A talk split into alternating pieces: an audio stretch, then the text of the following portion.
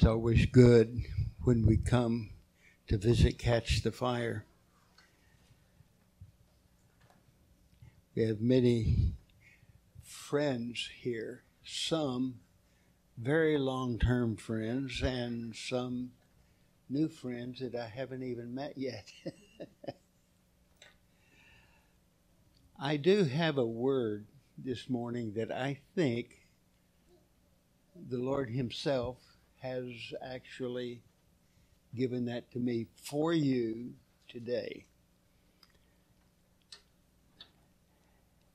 And my anointing oil lid fell off, so I probably have. I am anointed today. you can't win them all. That's what they say. Okay. We'll just move on. Okay. I'm going to start by reading a scripture most of us are probably familiar with. And then I'm going to use that as a springboard to dive into what I think the Lord wants to say to us today. If you'll turn with me to Romans chapter 6. I'm going to begin with verse 12 and skip a few verses and go on, but uh, you can follow me. Let not sin, therefore, reign in your mortal body to make you obey its passions. Now, that's a powerful verse because it tells us that there is a possibility that we are enslaved to something we don't like. Does that make sense? And so we're going to focus on that. Actually, the word I'm going to be using is captive or captivated. And I'll uh, introduce that whole thing later. But uh, it goes on to say, uh, and I'm now going to verse 16 do you not know that if you present yourselves to anyone as obedient slaves, and there's that word slave again, connected to obedience, you are slaves of the one whom you obey. Now, you may think you are a servant of God, but if you are obeying the flesh or the devil. Is this making some sense? You are a slave to the one you obey. Now, this sounds like we got some condemnation coming our way, doesn't it? That's not where I'm going with it, but it's uh, what a lot of people do with it. What we're looking for is uh, either of sin, uh, obey either sin or which leads to death, or of obedience, which leads to righteousness. Now, as I look at that, I want us to uh, move. Okay, we'll do that later. The, the message today I'm going to call Captivated by word. Captivated by word. And uh, as I was really seeking the Lord about what to share this morning with you guys, uh, and I saw that what He wanted me to do with the connection of words to the way we present ourselves in life. Uh, I remembered a story that was told by a man who was at that time the president of a Bible college that is no longer functioning. But uh, he told a story of someone who, a man, a very tormented man who came into his office for counsel. And the man's head was leaning over like this. As he was trying to talk, he couldn't straighten his head up. And so, uh, you know, what's up? What are you struggling with? And he said, uh, I got a word stuck in my ear. and it's heavy. it pulls my head over and I can't get it straight. And so th- this pastor, uh, Bible college uh, guy, said, Well, what is the word? He said, I don't know, but it's heavy. Now, I love humor. Those of you who have heard me before, you know I love humor. Sometimes it gets in the way. But the word that he had received, even though he didn't remember what the word was, was determining his position, his stature, his standing. It was, it was holding his head in slavery. Could I say it that way? Okay. So that is the mental picture that I want us to have. Captivated by word. Now, I want to talk about two different categories of words. One is the word from below, and the other is the word from above. Uh, most of us have either known someone who have personally experienced someone says a word to you and it brings you down. It gets in your system and just pulls you down, down, down. If it pulls you down, it's a word from below and it's trying to draw you into its sphere. The below sphere. Sphere. Okay. And then there is the word from above that when someone says that to you, it just lifts you up and pulls you into that arena. All right? Now, Dad said, You're no good. You'll never amount to anything. I'm ashamed of you. And you spend most of your early adult life trying to overcome that, but it is pulling you down in everything you try to do. Now, I know this doesn't apply to any of you, but you probably know someone who has been affected by negative words in their childhood. And uh, those of you who have uh, heard me before, you know my uh, the, one of the books I wrote was on T-shirts and overcoats, and I talk about my words saying you're dumb. My dad, you're dumb. And so I always thought I was dumb. Uh, I got a PhD trying to prove I'm uh, I'm not dumb, but I still felt dumb because I was being pulled down by that word. Okay, now later in life, as I really began to struggle with this and seek the Lord, the Lord Himself said to me, You are my son. I'm well pleased with you. Now that pulled me into the arena of God's world, out of the arena of the devil's world. Are we making sense so far? Okay. Now, I'm going to partial out what we're doing. The first, Jesus was captive to his Father's will. And the Father's will is known by means of word. Now, just briefly, in the Hebrew language, there's a connection be- between seeing and hearing. One of the prophets, well, more than one, it begins with, This is the word of the Lord which uh, Isaiah the prophet saw.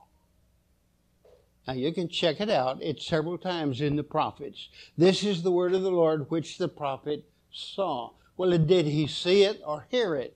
And the answer is yes. We just have to learn to deal with stuff like that. Uh, so Jesus could do only what he saw slash heard his father saying, doing. Okay. Now I put saying and doing together because they belong together. God said, let there be light. He did something when he said that. As a matter of fact, the chair you're sitting in here is here because he said that. Okay? And you're sitting in that chair because he said that. Your saying accomplishes something. Now, So that's the first part of what I want to look at very briefly. The second part is the Pharisees were captive to word Torah law. The word of the law, by their interpretation, determined their response to Jesus. Okay? Now, that's the second part we want to deal. The third part, we when we read the text, when we read the scripture, want say it this way the Spirit of the living God, life, Jesus Himself, is hovering over the scripture, trying to draw you into His world. Okay? Now, I'm going to use uh, the word vortex several times this, uh, this morning uh, I think of a tornado, but I also think of a whirlpool. A whirlpool pulls you down, a tornado pulls you up. Now, we usually think of a tornado as destructive, but I want to think of it as a positive thing that brings you up into the atmosphere, up where the air is clear, or something like that. Okay. The next thing I want to do is to talk very briefly about how we can resist the pull of the whirlpool vortex and enter into the positive tornado vortex. Okay, so that's our goal.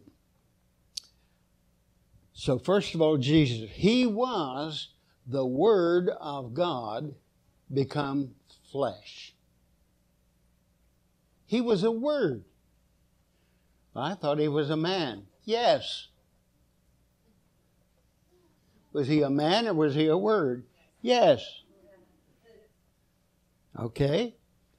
Now, I want us to go. This isn't working out the way I wanted it to because of the oil. Now, don't work with that one. I want to go to Hebrews. Uh, on your way there, though, just remember Genesis chapter 1, God said, Let there be light, and light was. That's word with a capital W. And when John talks about Jesus, in the beginning was the Word, the Word was God, the Word was with God. All things were made through Him. In other words, He's the one who created it all. When God said, Word came out of his mouth, that word became Scripture. It became the heaven and the earth. It also became Scripture, and it has it became Jesus Christ in the flesh. All of that is Word, Word, Word, Word, with the intention of pulling you into the vortex of God's kingdom. Okay. The Word of God is creative. Now I want to turn to Hebrews chapter 1, uh, verse 1. Long ago, many times, many ways, God spoke, there's words, to our fathers by the prophets, but in these last days, He has spoken by His Son, who is Word with a capital W whom he appointed the heir of all things, through whom he created the world. Now we're going to do a little Greek study here because this is important. The word which is translated world there is not the earth. It's not material world. It's the time world. Uh, could be translated and is translated age. You know, there is the Iron Age, there is the Stone Age, there is the uh, different ages throughout history the Middle Ages, and then the present age and the New Age. That, that word age is what is implied here. Who created the age in this text? Who created the ages? The ages shift, and whenever God is ready to shift things, He speaks a word either to a prophet or in some way he speaks a word, and there is a shift in the age, and what was in vogue is no longer in vogue, and a new era, a new age comes. Now, we today are standing in the shifting from the old age to a new age, from what used to be to what is. Uh, as early as 19, uh, I think it was 97 or 98, I can remember standing in front of, uh, that was when I was still on the campus, uh, in front of a group of students, and I made this statement. The church of the 21st century will not be recognizable in terms of the church of the 20th century. Things are going to change so drastically that if we try to look at it from what was in the 19th, 20th century, we will not recognize the church. Now, that's already happening. Uh, and we could talk about the history of that change beginning to take place and what is the evidence of all of that, but I think we all recognize uh, the truth of that statement. So, he created the ages. He is the radiance of the glory of God, the exact imprint of his nature, and he upholds the universe. Now, here is another need to understand the language here that comes across in English with the wrong idea. And that's throughout Scripture. That sort of thing happens because sometimes there's no way you can say that in English. You cannot say that in English. And actually, when you think about it, they didn't really say it very clearly in Greek either. Because there's something we're talking about that language cannot grasp. And so language has to use what we call metaphor. What is a metaphor? That's where the sheep graze. Okay, it's a word that says one thing but means another thing. Like the kingdom of heaven is like a seed that's sown in the soil. Now, it's not a little thing that you put under the ground, but somehow that speaks something. And it's something that we can't see and we cannot grasp. We can only talk, use strange language to talk about it. Okay. So, uh, he upholds. Now, this word uphold, uh, when I first read that as a kid, I thought of Atlas holding the world, the earth, the globe on his shoulders. He's bearing, you know, he's carrying, he's big, he's strong, he's mighty. Well, that's not what this word means. It means it carries it forth toward its intended destination. It carries the ages forth toward their destination, which God had in his, in his mind when he said, Let there be light. Are you with me? You're, you're looking at me. okay.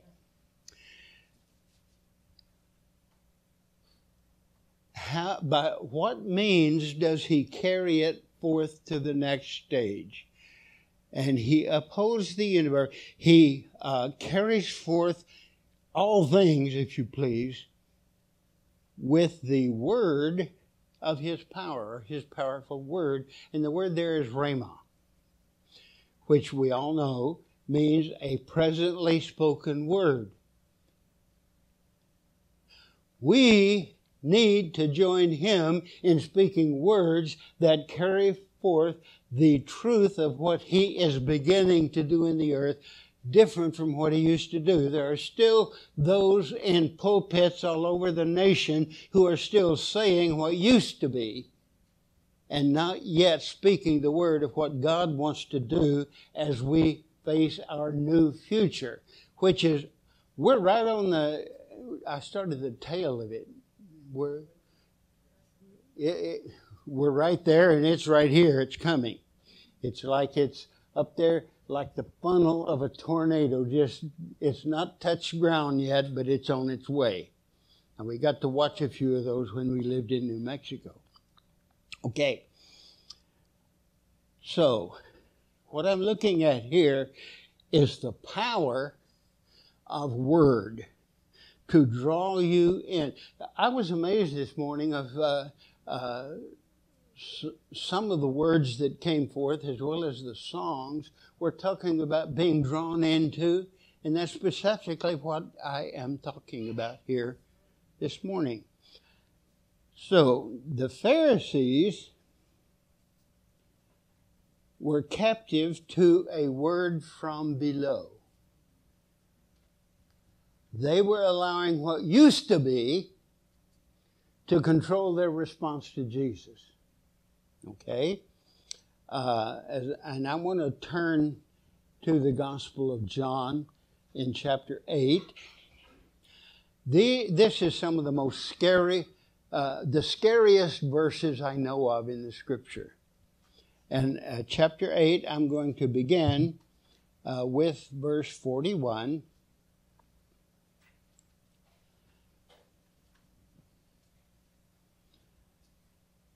Why do you not understand what I'm he's talking to the Pharisees. Why do you not understand what I say? It's because you cannot bear to hear my word. Well, why can't they hear the word? You are of your father, the devil. Now, he's talking about the religious leaders of his day we are born of God.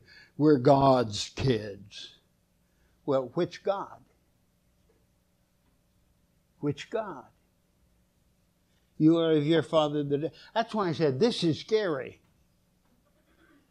Uh, he was a murderer from the beginning. Now, already, what are they thinking they're going to do to him? They're thinking what their father thinks about him. We got to kill this guy.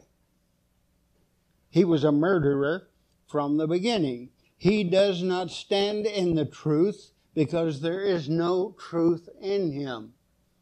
All of that which they present as truth are really lies. Sound like some of our government officials, but we're not going there. okay. When he lies, he speaks of his, out of his own character for he is a liar and the father of lies. So when you're lying, who is your father in that moment? I told you, this is scary. But because I tell you the truth, you do not believe me. Which one of you convicts me of sin? I tell you the truth. Why do you not believe me? Why don't they believe him? I'll tell you why. Whoever is of God hears the words of God. The reason why you do not hear them is you are not of God. Now, that is as strong language as you will find anywhere in Scripture. That's strong. And it convicts most of us. Because we realize there are times when I'm on my way down and I thought I was on my way up. I get vertigo and I think up is down and I think down is up. And I think good is evil and evil is good. And I think a man is a woman and a woman is a man. It gets weird, doesn't it? Okay. So, now, we're back to us now. When we read the text, the Pharisees would read the text and they would try to draw the text into the whirlpool that they were in on its way down. Does that make sense? Uh, I spent a lot of time earlier so that you would understand this concept. But we today, when we read the text, Jesus himself is hovering over the text wanting to suck us in to his world.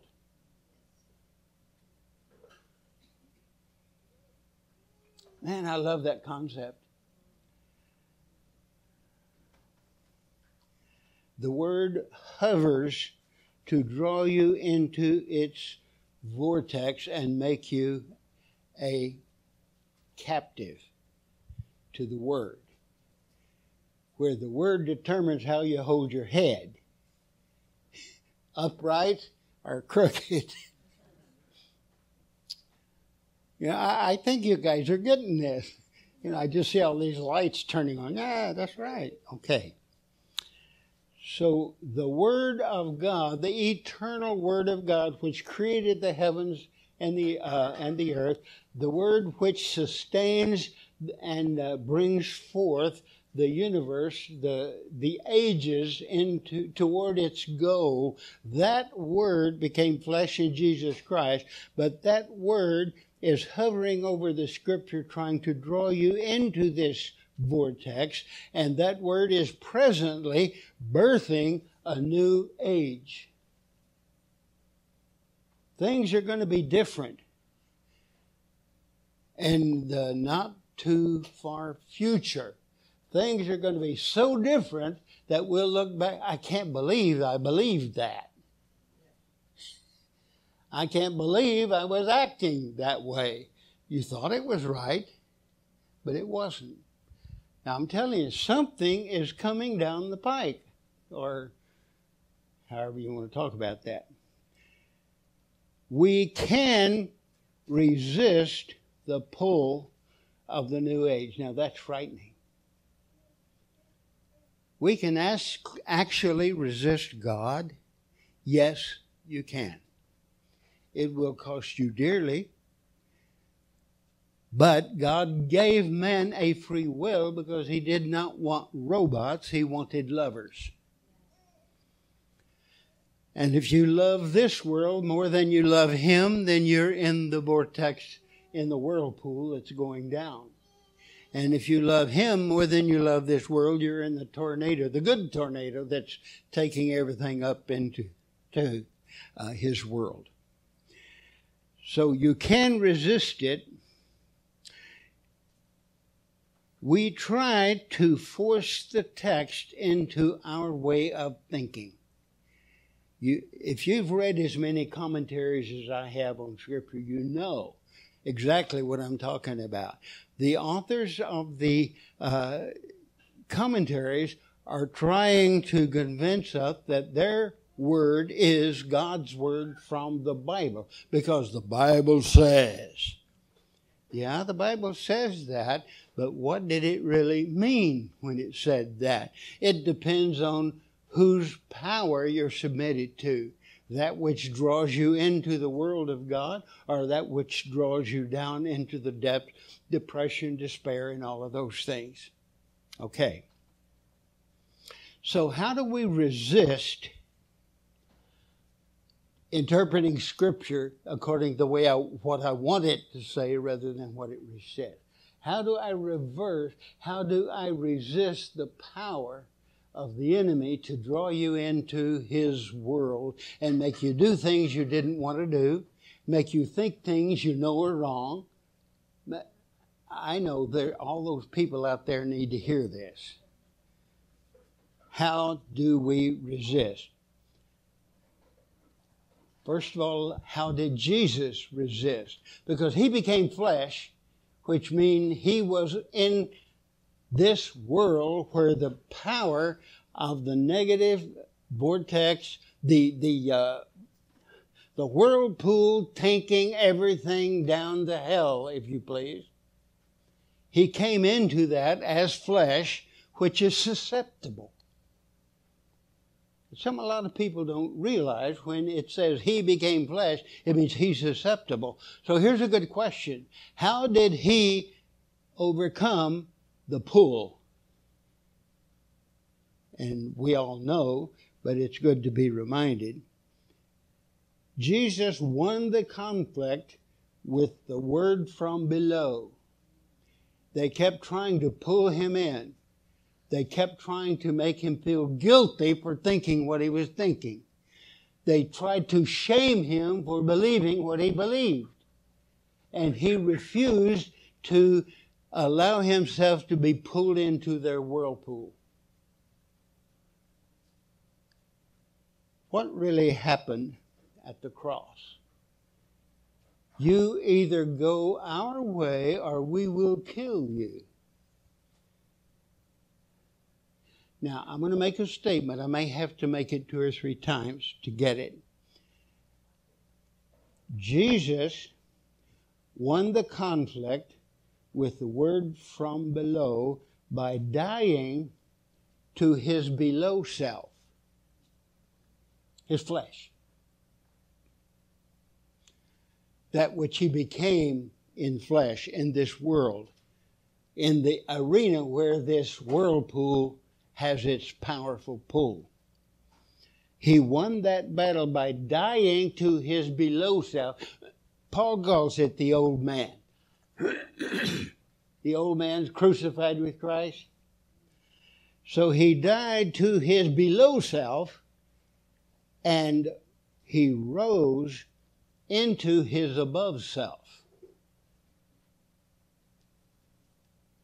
The resurrected life. We died with him, we were buried with him, we were raised with him into this new life. But what this new life means in our era has a different color, a different taste from what it had whenever things were the way they used to be. Because things are changing, we need to change. Anyone who resists change is resisting what God is trying to do. Okay. Now, after he was raised from the dead, he ascended on high and poured out his divine life, his spirit, on all flesh, which is in this world under the influence of this whirlpool, so that we also can die to our old self and come alive to who we are in Christ, who is seated at the right hand of God in heaven. And live our life from there rather than over here where all the trouble is. Now, it doesn't mean I'm not going to have any trouble. It means I know how to overcome the trouble. Die to my will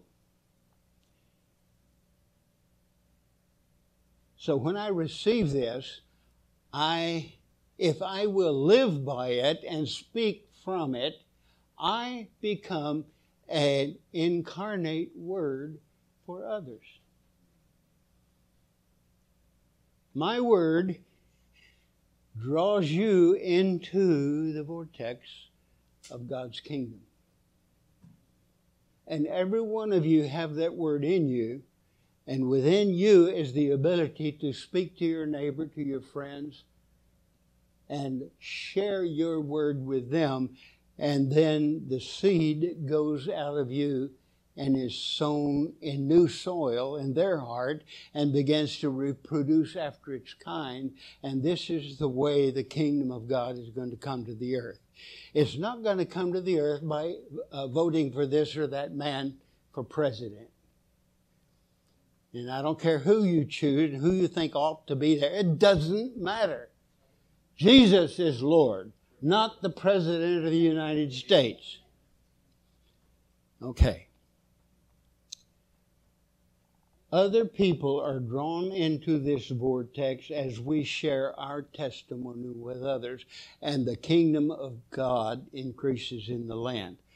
Okay. I'm done. I never really learned altar calls. Class is over. Go study your notes and get ready for the test.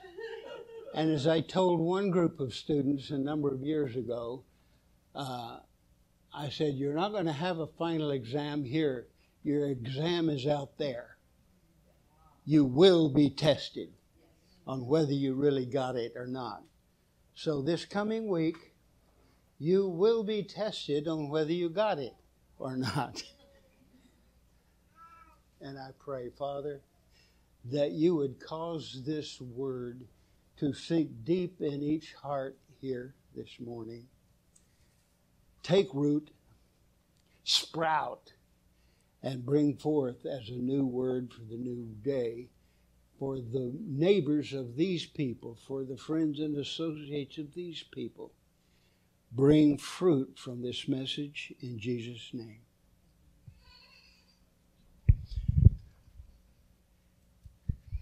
There's a couple of things I wanted to say. One earlier, um, I, I just was so thankful for how his presence was imparting to the spirit of the children in here.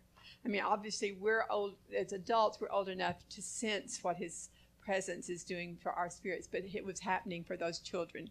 And I bless those parents that put their children in His presence, so that their their spirits will continue to grow. But I I feel like if it's okay, I I was wanting to maybe do this earlier, but I think maybe now is the time. But there's a we listen to this man every morning, and he has us say a prayer of consecration. So I think after the message we've heard today, I'd like y'all to say this prayer of consecration and repeat it after me. Wake up, uh, sleeper, rise from the dead, and Christ, Christ will shine on you. Wake up. Christ. Jesus. Jesus, I belong to you. Jesus, I belong to you. Jesus, I lift up my heart to you. Jesus, I lift up my heart to you. Jesus, I set my mind on you. Jesus, I set my mind on you. I fix my eyes on you. I fix my eyes on you. And I offer my body as a holy and living sacrifice acceptable in your sight.